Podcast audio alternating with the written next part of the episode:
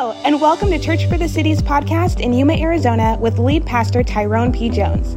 Our mission is for people to encounter the reality and presence of God. For sermon videos and next steps, visit us at ctcfamily.com. Now join us for the message. Amen, amen. All right, can you take out your Bibles and stand with me? We're going to go to Philippians chapter 2. I'm going to read from verses 19 through 30 there, and also, we're going to flip to verses, chapter 4, verses 2 and 3. It's kind of an odd setting, placement of these passages of Paul, but they have so much meaning, I think, to us as a church. So let's see what we can get out of it. Philippians 2, 19 through 30. If you have it, say amen. Amen.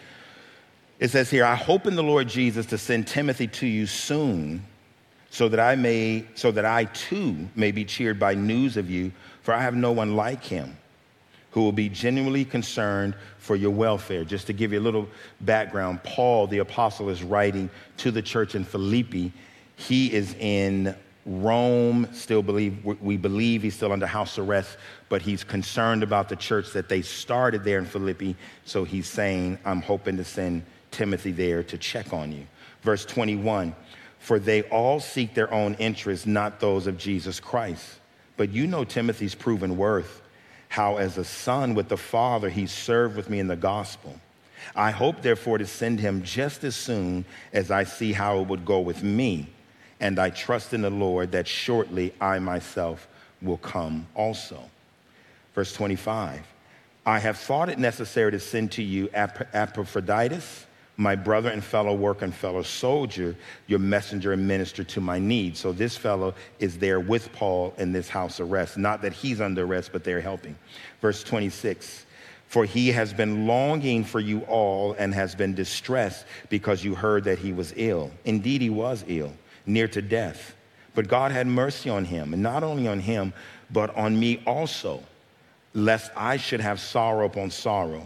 I am more eager to send him, therefore, that you may rejoice at seeing him again, and that I may be less anxious.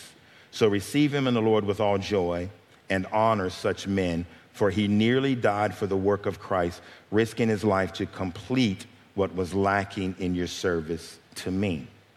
It's the end of chapter 2. Now turn, if you would, to chapter 4. Two verses there, verses 2 and verses 3, and this is where the title of the message will come from.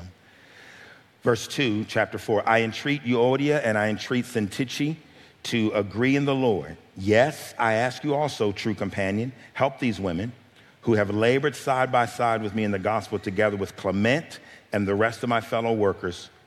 And here's the key, whose names are in the book of life. Can you say amen? You may be seated. Thank you. Now, throughout the month of June and into July, we've done, the series has been, overall has been called Let's Talk. And the idea was to talk through a couple of things that are, one was very relevant, obviously, to the culture and to the church and to the word, and the other being about the church. So in June, we done Let's Talk Sex. Those messages are available. You can go to the podcast. If you need printed copies, you can just shoot an email. We'll send those to you. Very deep, very informed. 3 messages from the pulpit, 5 in a setting like this for lessons. So that was in June. In June, July is our church anniversary. And we usually go into, in the month of July, we usually deal with church issues, whether it be our values, whether it be our vision, who we are, what we're doing, what's happening, the ministry of the church, not just local, but what the church of the Lord Jesus Christ is all about. It just seems appropriate to do it at that time. So we had a guest, and then Renelle shared a couple of weeks ago, and then we had our friends from Central Asia. And this week, I was intending to go into more of church leadership and how that looks, and I was using these passages to address that. But the more I prepared and studied, the more I just saw the value of talking about the church as a whole. Again, not just the local church, but us as a people of God. And and what it means for us to be a part of a church and what the end outcome of that is. And, you know, nowadays there is just so many statements that are negative about church, the church. A lot of it comes from the media. A lot of it comes from culture. If you listen to people long enough, they'll try to make you think the church is irrelevant, church is archaic, Christians aren't having any impact in the country or in the world, or shouldn't. Maybe the idea of shutting our voices down. Church is out of touch. We haven't progressed with the culture or with contemporary society, and we can go on and on and on. Even those that are professing Christians sometimes even goes sideways, I think, when they talk about the church and biblical truth. It's almost, you can hear people more siding with a political party than the Word of God, or siding more with sentiment about issues and people instead of what the scriptures actually say, or trying to keep up with what's popular or to be popular instead of taking a stand on what we know is right based on what God has to say or what the Word of God has to say. Am I talking to the right church? And so what I decided to do was to just kind of remind you of who we are. What is the nature of the church? Who is the church? How are we to see ourselves as God has? And throughout the Bible, there's so many statements about the church that defines or reflects our nature. So, for example, in Ephesians 1:20 and 23, we, talking about the church, is called the body of Christ. And what that expresses to us and means to us and says to us that we, individual people, are part of Christ's body. As a whole, we make up Christ's body here on earth. We're all individuals, but we have been brought together and unified as one body. So even though people don't see Jesus on earth as they did in AD 30 through 33 or AD through AD 33, the body of Jesus is still here in the form of the body of Christ. Are y'all with me? So we all reflect and make up who Jesus is here on earth in the sense of expressing the elements of the Lord. We're brought together as one. Another reflection is in Ephesians chapter 2, the temple of God. Among us is where God dwells. The Spirit of the Lord lives in every one of us who are born again believers. We have the Spirit of God living in us, and cumulatively as a whole, we make up the temple of God, of where God dwells. So on the one hand, yes, God is a spirit and is everywhere, but God is active, serving, working, and we worship together as the temple of God. The place where God dwells, where holiness is seen, is in the temple of God, who are his people. Then there's the definition of the family of God, that all of us are connected together. We all have become one. We have one Lord. We have one faith. We have one baptism. We're of the same DNA. We're all united. It's this very definition of the family of God that really cuts across a whole lot of cultural stuff that we're dealing with now, because we're a family that's made up of various people groups and various skin colors, various backgrounds, social backgrounds, financial backgrounds, but we're not judged and looked upon based upon that, because we've been made one family. We've been brought together by the Spirit of the Most High God. And sitting around you is people who don't all look like you. And thank God that they don't. Not that you don't look good, you look wonderful. But we don't all look alike. We don't all drive the same kind of cars. We don't come from the same schools, the same backgrounds, don't have the same thoughts about things, don't come from the same social group and financial status, but yet we're all one in Christ Jesus. We make up a family, and that family is the family of God. Can you say amen? In Galatians chapter 6, it calls us the household of faith, that the people of God, we're believers who have faith. We are the household of faith. We're built on faith. Faith is our foundation. Faith is what we stand on. We epitomize faith. We are the household of faith. We have a faith, stand on the faith, believe in the faith, project the faith, because we're the household of faith. The pillar of truth, we see that in 1 Timothy 3:15, another name given to the church, that we are the church. The house of the Lord is where the message of life comes from, where the message of salvation comes from. This is one of the things, again, if you listen to enough media, they'll say the church doesn't have a say in this, or Christians shouldn't speak into this, or Christians got this wrong, as if we don't have anything to say. But we are the voice to the world. The church of the Lord Jesus Christ should never think that we're second rate to the world. We are the pillar of truth. If there's any place that truth should be able to be heard, it's among the house of God and among the people of God. We are the pillar of truth. We have the message because it's based on the Word of God. We don't base it upon our opinions. We don't base it upon just our experiences. We base it on the Word of God. So we are the pillar of truth. We're the bride of Christ. People that are preparing themselves or being prepared to be eternally joined with the Lord, who is our husbandman. We're looked upon, the bride of Christ is just an expression of us being a people prepared to be eternally married with our Lord and Savior, Jesus Christ. He's sanctifying us. He's preparing us. He's setting us apart. There's language on the bride of Christ very much comes out of the Hebrew custom of marriage. When a man was proposing to a woman, there was a period of time set apart where she prepared for that marriage. Her and that family prepared, and at any given time, that man can return and be ready for the wedding to begin.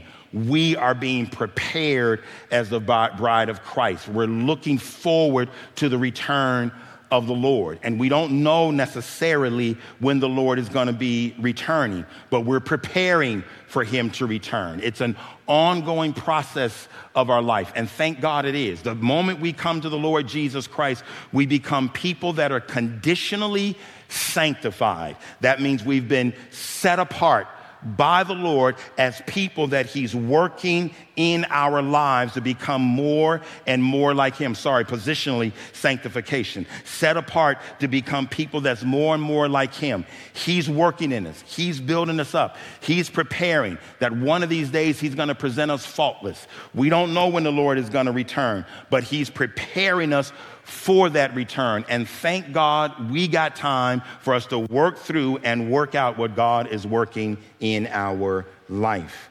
And then there's the other metaphor of the army of God.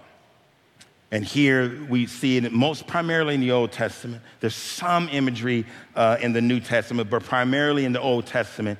It's a name to express the nature of us, that we are people that's been brought together as warriors, warriors for the Lord, that we operate on the strength of God to fight against sin and to fight against Satan and to fight against the flesh, to fight against the world. We fight against the enemies of God. Those are just some of the metaphors of how the church is defined in the Bible. And it's worth noting that the people of God, the army of God, has a real worthy cause.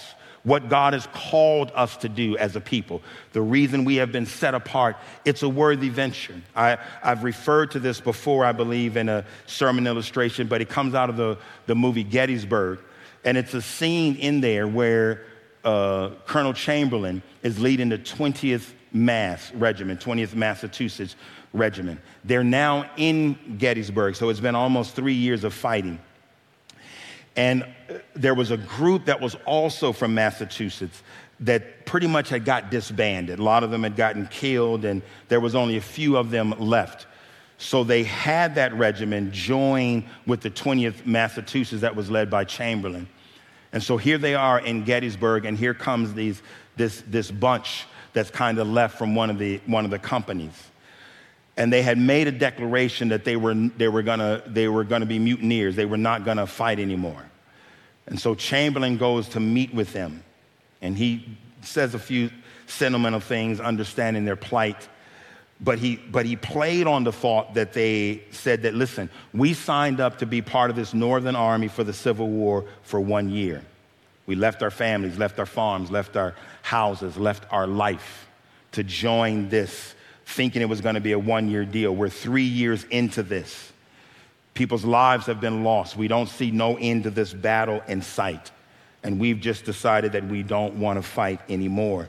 Chamberlain done a masterful job of talking to him about that. But then he talked about the purpose. And even though he was talking about the Civil War, which it was right what he was saying, it very much applies to me to the work of the church. He says, people fight for many things, things that can benefit them. But this war is for a different reason. We're fighting to set men free. Of course, he was referring to slavery. But it's the same for us as a church. We're fighting for people to be set free. People that are enslaved in sin and enslaved in bondage, knowing that people have value, that people need to be free and people want to be free. And indeed, we all can make a determination that we're not going to continue to do what God has gifted us and called us to do, but we're leaving people in lurches and in situations that they can't get out of on their own. Think about it. Every one of us needed someone in our life that would help us to get from this place to that place. People who loved us enough, who cared enough, who fought for us, who prayed for us, who told us about the Lord, who helped us understand scriptures so we can break the bondages of our life, get free from that stuff, and be free people in the Lord Jesus Christ. It's a cause worth fighting for. That's the nature and the purpose of the church. It's a missionary task, rescuing people that are under the control of sin and Satan, helping the world know and hear the gospel, helping people in desperate, sin-filled conditions come out of that situation. It's up to the church to tell people that the only way of salvation is through Jesus Christ. It's up to the church for us to reflect the good news and tell people about the good news. It's up to us to live attractive. We want the gospel to be attractive, to live lives where people look upon our lives and want to know what's different about you than them or that one or this one or even their very own lives. We want to live so that the gospel is attractive. We want to live so that Jesus is famous. We want to stand firm in the truth and stand convinced that the only thing that changes our life is the power of the Most High God. Y'all doing all right? So what Paul does in this text, in the middle of all of the doctrine and all of theology that he covers in chapter 1 and chapter 2, chapter 3 and chapter 4, he takes a moment to recognize those who have helped him build the church in Philippi and the churches that he's carrying out. And he defines some traits. This is where I was going to go, that deals with those in church leadership. But it's one of those things, when you look at these traits, they're traits that should be part of all of our lives who are part of the church. For example, Paul talks about in verse 19 and 24, he talks about some things he wants to do. But he makes the statement saying, this is what I'm hoping to do, and I'm trusting in God. It's that foundational belief that all of us have, that everything we do is depending on what the Lord is doing through us, for us, and with us. I'm just going to tell you this. When you wake up in the morning, you may have a perfect plan for your life, but it ain't better than the plan that God has. And every day we wake up, it ought to be a morning that we start out once again saying, Lord, it's my desire to do this, my desire to do this, my desire to do this, but my trust and confidence for my day is given over to you. Am I talking to the right church? You know, I was raised, and my grandfather used to always teach us that whenever we say we were going to do certain things, if I was to say, hey, Derek, I'm going to call you tomorrow, I'm going to pick you up, we're going to go to lunch, and we're going to go down and look at that new motorcycle, that I should not end a statement that way. It should be, Derek, hey, I'm going to give you a call tomorrow, I'm going to pick you up, we're going to go down and look at that motorcycle, if it's the Lord's will.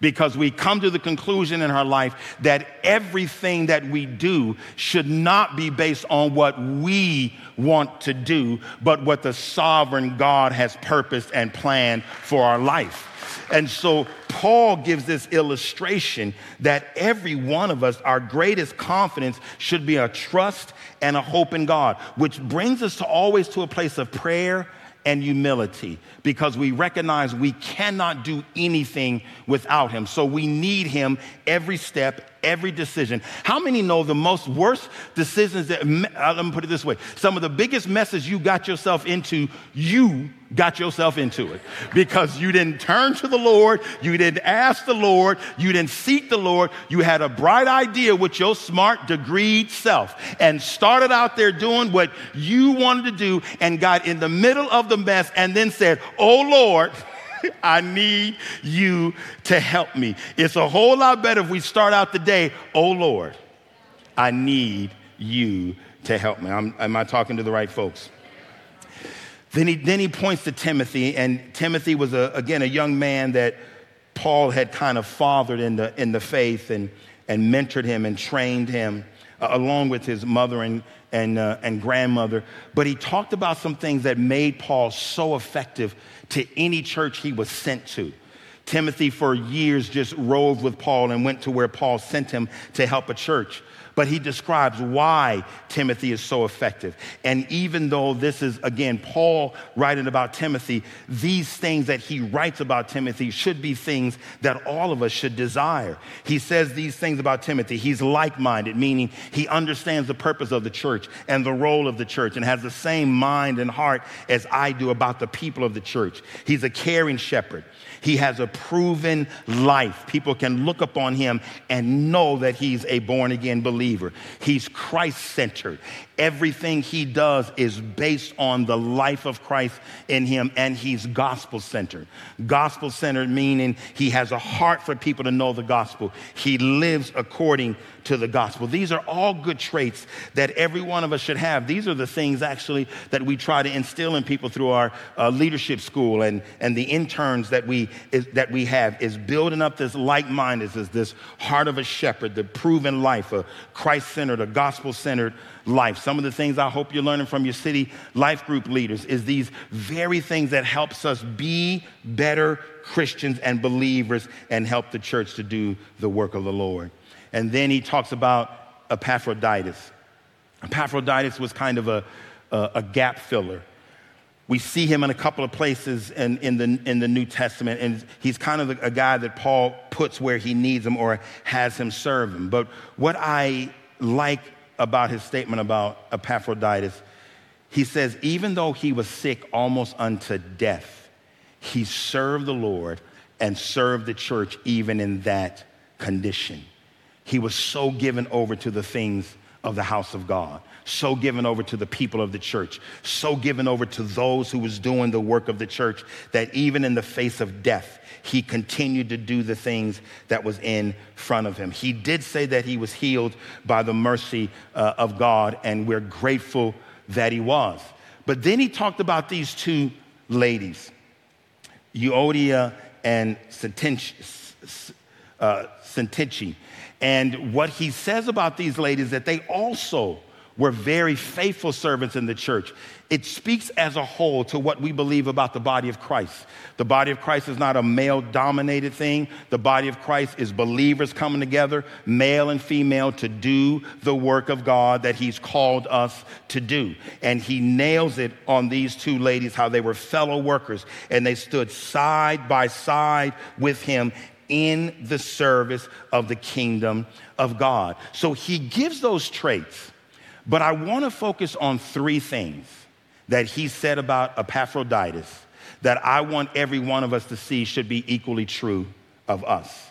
If you go back to Epaphroditus, he said three things about him in verse 25. He says, he's my brother, he's my fellow worker, and fellow soldier. He's my brother. One of the things that I think that we should come to know, that everybody that you're sitting next to who names the name of Jesus is your brother or your sister in Christ Jesus. Even if you're married to him, you treat them as a brother and a sister in the body of Christ, which means they don't belong to you. They belong to the Lord. And the care and the treatment that we have for one another is as if we have a care and a treatment for those who are part of the body of Christ. Am I talking to the right family? We're children of God. We're not a diverse people with just brought together by a political association or cultural unity or any kind of membership. We have different experiences in life. All of us have different experiences, but we got a common interest. The common interest is the cause of Christ. The common interest is the salvation of souls. The common interest is the expansion of the kingdom of God. We want the church of the Lord Jesus Christ to fill the earth. I don't know about you, but I want more people around me who love Jesus. I want more people around me who know the Lord. I want more people around me who indeed have a moral compass. They know right from wrong. They know good from bad. They know just from injustice. They know what is right, and that only comes through knowing Jesus Christ as Lord and Savior. Can you say amen? Different experiences, but common interests. The great unifier is the blood of Jesus that forgives us for all of our sins. Every one of us here that know Jesus Christ as Lord and Savior can stand with a clear conscience because our sins have been forgiven. When Jesus died on that cross and that blood was shed, I don't care what you think about that you have done, the blood of Jesus covers it. And because the blood of Jesus has covered all of our sins, it's his blood that unifies us as one whole, holy, sanctified, set apart people of the Most High God. It's the Holy Spirit that's adopted us into the family. So we're all brothers and sisters in Christ Jesus. So we're all brothers. We're also all companions in labor and fellow workers. Sure, we all have different roles. Not everybody has the role I have or preaches from a pulpit or as a worship leader or whatever the case may be. We got different roles. But we need each other. And an idea of us as a people of God is that we are fellow workers. We're companions together, working for the same master, working for the same people, working for the same family. None of us are in this for ourselves. None of us are in it and what's in this for me? Oh, I'll be part of the church, but what's in it for me? Sure, I'll be part of the ministry, but what do I get out of it? Sure, I'll go down there and help on serve day, but what am I going to get out of it? We don't have that kind of attitude. We're fellow laborers and companions in the Lord. There's a scene, probably should tell you this, some of my greatest leadership tips come from The Godfather. And there's a scene in Godfather 2, and those of you that's seen it, which I just think is a masterpiece in and of itself. It's a scene with Michael Corleone, and he's with his brother Fredo. And Fredo's in a broken condition. As a matter of fact, if you know the movie, Fredo's actually sitting in a broken chair, which is an image of his life being broken at this time. Michael has already discovered that Fredo has made a deal outside of the family. And it was causing the family some problems and was sabotaging some things that they were doing.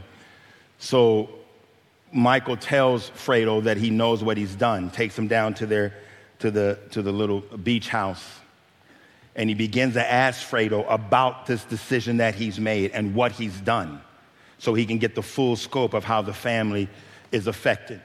It's a masterpiece of a scene because Fredo starts to defend himself, and he begins to say things like, all you guys have done, the family has done, it sent me to do this. Fredo, go do this. Fredo, go take care of this Mickey Mouse Club in Vegas. Fredo, go do this. And he appeals and says, you know, I'm not dumb. I'm smart. I can do things too. I can take care of things. And Michael says to him, Fredo, I've always taken care of you. The family has already taken care of you. He responds with, you know, you're my kid brother, Mike. You're my kid brother. So he asked him again, what is it? What made you do this? And this was his response, talking about the other family that was betraying him. He says, they said it was something in it for me. There was something I was going to get on my own, Michael. There was something in it for me. Now, let me tell you something. Whenever we have that mindset as a family, that you make decisions against the family because there's something in it for you, I'm going to tell you right now, that'll bust up the Jones family. That'll bust up the Bell family. That'll bust up every family in here, and it will also bust up the family of God. We don't make decisions as a people of what's in it for me. We are all in it for the Lord Jesus Christ and his cause and his purpose. His cause and his purpose. We're fellow laborers together, not trying to find out who gets the credit, who gets what's in it for me. We're all serving for the same purpose, and that's helping souls get out of a bondage and a slavery and come to know the Lord Jesus Christ. And then he said this term about Epaphroditus, which I think applies to us, is that fellow soldiers, that we're in the army of God, the army of the living God. And together we're fighting against darkness. We're fighting against principalities. We're fighting against spiritual wickedness. And I know oftentimes we can get it confused because, believe me, I can watch TV and watch the media and get so mad at that talking head that's on the TV, that personality or that person or that leader that made this decision. But we got to realize something. We're not fighting against people. We're fighting against spiritual darkness. We're fighting against principalities. We're fighting against spiritual wickedness. And it's those kinds of things that we want to push back with prayer and fighting in the spirit and preaching the gospel. And that may mean laying down our lives. Listen to me. Listen, attorneys practice law and doctors practice medicine, but we cannot practice with souls. People's lives are on the line. People's lives are on the line. We're not practicing this thing. We're trying to get them saved eternally and their lives turned around. Families put back together. Marriages fixed. Children on the right course. We're on the track to do the things that God has called us to do, not for our own good, but for the good of everyone and for the cause of Christ. And so we have to be ready to fight. No matter the cost, we have to stand and fight for the cause. I love this. There's a scene in, it's Henry Shakespeare's King Henry V. And I think you can just YouTube this particular scene. It's on St. Crispin's Day. It's where King Henry V gives a speech on St. Crispin's Day when England, 6,000 troops was going to go against 30,000 troops of France. They were actually in France at Agincourt when this battle was going to take place. It was in the 1400s, late 1400s. But the English army was prepared to go into battle, but it was only 6,000 of them. 30,000 was from France, and they were getting ready to fight. France had already called them out. And one of the men was talking about how bad basically they were going to get slaughtered. And matter of fact, the king hadn't showed up. King Henry V hadn't showed up. So you hear them saying that this is going to be so bad that not even the king is going to show up. And sure enough, he shows up and they don't see him. It's a wonderful speech. They're concerned. He overhears them talking about being outnumbered and we need more people and this is going to go bad. And he comes in and he makes this statement. and he gives a speech, so many things, but some of the words he says, I wish it wasn't anymore. I don't wish for one more person. I rather that we had an army who was up for the fight. I don't want people who aren't able to stomach what we got to fight through. As a matter of fact, if you're not up for this, he said, I'll give any soldier the money to go back home. We have to be prepared to fight to the finish, even if it means our death. He talked about the scars that they may get, but he says there's going to be a day when you survive, you will be able to show your children these scars that you got on St. Crispin's Day. But he closes that thing out by saying this: we few, we happy few, we band of brothers. The man who sheds his blood with me shall be my brother. That's what I think about the body of Christ. We're a band of brothers, and yes, we may have to shed some blood in the process of saving other souls, but it's a fight worth fighting. It's a life worth saving. It's a mother worth bringing out of a condition that she's in. We're a band of brothers. And people ask me oftentimes if it's not about the reward, the what you get to get on earth, then what is it about? And I tell you, that line in Philippians 4:3 was the one that got me. He talked about the fellow laborers and the fellow soldiers and the things that they had to endure, but then he said, whose names are written in the book of life. I got to tell you something. You see, we are a people that's so conditioned to what awards or rewards we can get here on earth for doing good. As a matter of fact, there's a whole lot of Christians who've bailed out. I can't tell you the number of people that I've taught. They say, I prayed and prayed and prayed, and it didn't work out the way that I want. I'm no longer going to trust that God. I gave, and look at the situation that I'm in. I went through premarital counseling and done all of that, and look at what my marriage has went to. As if without the reward here on earth, it's not worth it. As if we don't get something that says you're doing good, you know, I just got a puppy. Tesla's her name. Beautiful golden doodle. I mean, she's gorgeous. So gorgeous, I can't bring myself to whoop her behind because she's so pretty. But let me tell you something I've learned about puppies when you're training them and all of that stuff. See, I'm not the guy. I got a staff that works under me, and they'll tell you, I'll give them praises, give them kudos. Some of you got caught in the act stuff. But I'm not the guy that's necessarily, when you do the job you're supposed to do, that I'm going to say, good job, Philip, you wrote another song. That's your job. When worship is over, Philip comes off the stage. How did I do, Pastor? Good job, Philip, you led worship today. That's your job. I'm not the guy necessarily that's going to give you a whole bunch of rewards and praise because you did your job. But let me tell you what I found out about Tesla. Tesla wants a reward and a treat for everything she does that she's supposed to do. So she goes outside and poops, and she stands there, give me my treat, give me my treat. That's what you're supposed to do, Tesla, is poop outside. Soon as she eats her food and goes to her crate and gets her water and stands in her crate, give me my reward. I ate my food and I got my water and I'm in my crate. That's what you're supposed to do. And she wants a reward. Some of us are just like Tesla. We go lay hands on somebody. Pastor, I wouldn't lay hands on somebody. Pastor, I gave my tithe. Lord, I gave my tithe. Waiting for our rewards. As if our rewards are here on earth. And sure, there's some rewards on earth, and thank God that he gives them to them. But the greatest reward is your name written in heaven, in the book of life. That's the greatest reward.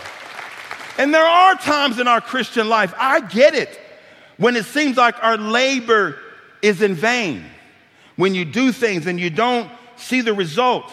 But here, what the scripture says, 1 Corinthians 15:58, therefore, my dear brothers and sisters, be steadfast. I think this is on the screen. Unmovable, always excelling in the Lord's work. Why? Because you know that your labor in the Lord is not in vain. It's not in vain. You can't serve the church of the Lord Jesus Christ and it be in vain. You can't do the work of the kingdom of God and it's in vain. You can't go after souls and preach the gospel and it be in vain. Jesus taught this lesson so well with the disciples. He sent out 72. This is Luke chapter 10. And they done some amazing stuff that they had never experienced in their lifetime. Here Jesus sends them out healing and casting out demons. And listen to this. Luke 10:17, when the 72 disciples returned, they joyfully reported to him, "Lord, even the demons obey us when we use your name." "Yes," he told them, "I saw Satan fall from heaven like lightning. Look, I have given you authority over all the power of the enemy. You can walk among snakes." This is symbolic of spiritual forces. "You can walk among snakes and scorpions and crush them." I just thought I better say that symbolic so none of y'all don't go out there looking for no snake pits and walking around at night talking about I can step on a scorpion in Jesus' name. You're going to be calling for somebody to pray for your healing in Jesus' name. So snakes, scorpions, and crush them. Nothing will injure you. But don't rejoice because evil spirits obey you. Rejoice because your names are registered in heaven. So with all the great, marvelous things we get to do on earth, healing the sick, raising the dead, helping people through some difficult situations, seeing the miracles, casting out demons, he says, let's not rejoice over that. That's what we're supposed to do as Christians. Let us look forward to the reward in heaven. Can you say amen? We sing a great song around here. It's called "My Testimony." I love the words. It says, "I saw Satan fall like lightning. I saw darkness run for cover. But the miracle that I just can't get over, my name is registered in heaven. I believe in signs and wonders. I have resurrection power. Still, the miracle that I just can't get over, my name is registered in heaven. My praise belongs to you forever. This is my testimony. From death to life, cause grace has rewrote my story. I'll testify by Jesus Christ the righteous. I'm justified. This is my testimony." That's our story. That's our testimony. Jesus Christ has written our names in heaven. And I'm telling you, that's what we got to focus on. Is our name is written there. I'm telling you, listen, you can go down to Yuma High School right now, pull up all the records you want, and look for Tyrone P. Jones. You ain't going to find my name on no honor roll. Never did make honor roll. You ain't gonna find my name on no honor roll. You ain't gonna find my name in no hall of fame. You ain't gonna find no building named after me. No great thing has been done. But I'm telling you, what I rejoice over is that my name is written in heaven. That for me is the end of the story. Now here it is. And here's the big boom. Because in Revelation 20:12, it clearly talks about this in the last day. And it says the Lord he's going to stand there for judgment, and he's got the books, and he's got the book of life. And in the books are the names of every deed that everybody's done, and they will be judged.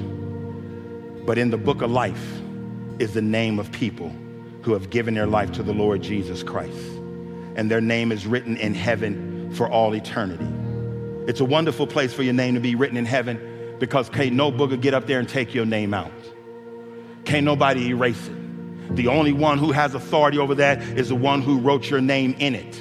And that is the Lord Jesus Christ. But he says this, if your name is found in the books, you will have eternal damnation. Hear this. Hear this. You want, all the trophies you can gather, gather them. All the awards you can gather, gather. If they make a monument with you on it, wonderful. But I'm telling you, when it's all said and done, there's only one place that you're really concerned about seeing your name, and that's in the book of life. That's in the book of life. And it starts with you making one right decision. Just one. Now, I don't know, I read this, I didn't write it down, but they say we make something like 16,000 decisions a day. They could be minor, like I'm making a decision right now on who I'm gonna look at while I'm talking and who I'm gonna move. You know, you can make all them decisions all through the day. Whole lot of decisions we got to make. And can you believe no matter how long you live, all those decisions can just boil down to drama if you don't make the one right one. The one right one. And that's trusting Jesus Christ as your Lord and Savior. Some of you here haven't made that decision yet. Some of you are watching haven't made that decision. And I'm here to tell you, everything you're doing in life, there can be some things that, man, I'm telling you, people celebrate, put you on the news for, write articles for, maybe publish books after you. But if it ain't in the book, it ain't gonna matter. It just comes down to whether you trust the Lord Jesus Christ, who died on the cross for your sins. Can that Jesus that died on the cross for you, for us who didn't deserve it, can you trust him with your life? That Jesus that made a decision to die for us unlovable, sinful people, die on the cross and raise from the dead for your salvation. Can you trust him to be your Lord and Savior? It comes right down to that. The books